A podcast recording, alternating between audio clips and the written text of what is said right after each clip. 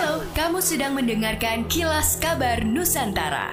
Podcast persembahan KG Radio Network menyajikan berita harian yang mengangkat keunikan dari berbagai wilayah Indonesia.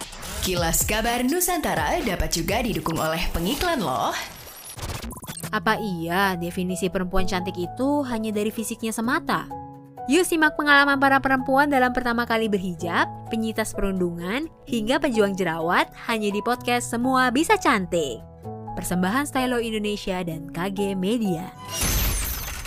Curah hujan yang tinggi mengakibatkan banjir di kota Palopo dan sekitarnya. Akses jalan menghubungkan Masamba Palopo lumpuh dihantam derasnya arus. Hal ini berimbas pada sulitnya penyaluran bahan bakar minyak ke wilayah tersebut. Seperti diakui Senior Supervisor Communication and Relation Pertamina Regional Sulawesi, Taufik Kurniawan. Taufik mengatakan penyaluran BBM ke Palopo dan sekitarnya sedikit terhambat sejak 30 Oktober. Mobil tangki milik Pertamina sudah mengupayakan jalur alternatif lain untuk untuk menyalurkan BBM, namun terjebak karena tidak semua jalan teraspal. Sejak 3 November, Pertamina hanya mengandalkan stok dari terminal BBM di Poso dan Kolonodale, Morowali Utara. Sedikitnya 160 ton per harinya disalurkan untuk mencukupi kebutuhan 9 SPBU di Luwu Utara dan 8 SPBU di Luwu Timur. Kendati demikian, pihaknya meminta masyarakat di kota Palopo, Luwu Timur, dan Luwu Utara tidak panik soal stok bahan bakar minyak. Taufik memastikan stok BBM untuk masyarakat masih cukup. Selain itu, Pertamina meminta masyarakat tidak membeli BBM secara berlebihan dan tetap mengedepankan kondisivitas dalam keadaan saat ini. Diketahui ribuan kendaraan mengantri di sejumlah SPBU di kota Palopo dan Luwu Utara lantaran terjadi kelangkaan BBM sejak pekan lalu.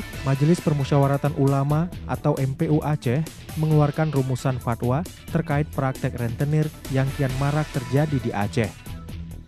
Rumusan fatwa dikeluarkan dalam sidang paripurna 6 tahun 2021 yang berlangsung selama tiga hari, 8 hingga 10 November, di Aula Tengku Haji Abdullah Ujung Rimba, Sekretariat MPU Aceh.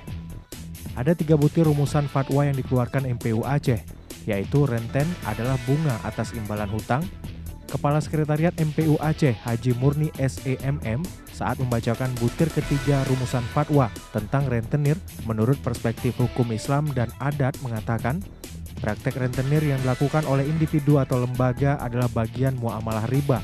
Hukumnya adalah haram dan bertentangan dengan adat Aceh. Rumusan fatwa itu juga mencantumkan tausiah atau saran dan harapan kepada pemerintah Disebutkan dalam tausiahnya bahwa diharapkan kepada pemerintah untuk melarang segala bentuk muamalah riba, terutama praktek rentenir. MPU Aceh juga mengharapkan kepada pemerintah dan DPRA untuk dapat menerbitkan regulasi atau kanun tentang pelarangan muamalah yang mengandung riba.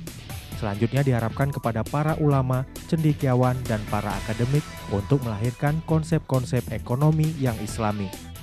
Demikianlah kilas kabar Nusantara pagi ini.